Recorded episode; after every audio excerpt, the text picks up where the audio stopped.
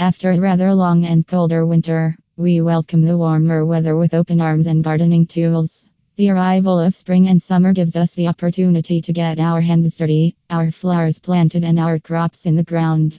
This is a labor of love for most of us, but according to New Orleans orthopedic surgeon Dr. Richard Meyer, it can provide some challenges following hip replacement surgery. Total hip replacement surgery is often performed to treat osteoarthritis of the hip when the patient is experiencing pain and slash or limited function.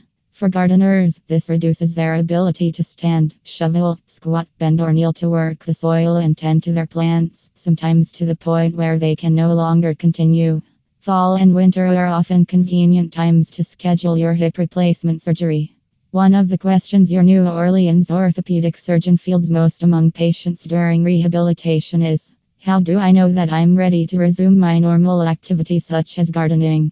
It typically takes about three months for the incision to heal, therefore, physical activity during this time period is limited to range of motion, stretching, and strengthening that will be performed during physical therapy.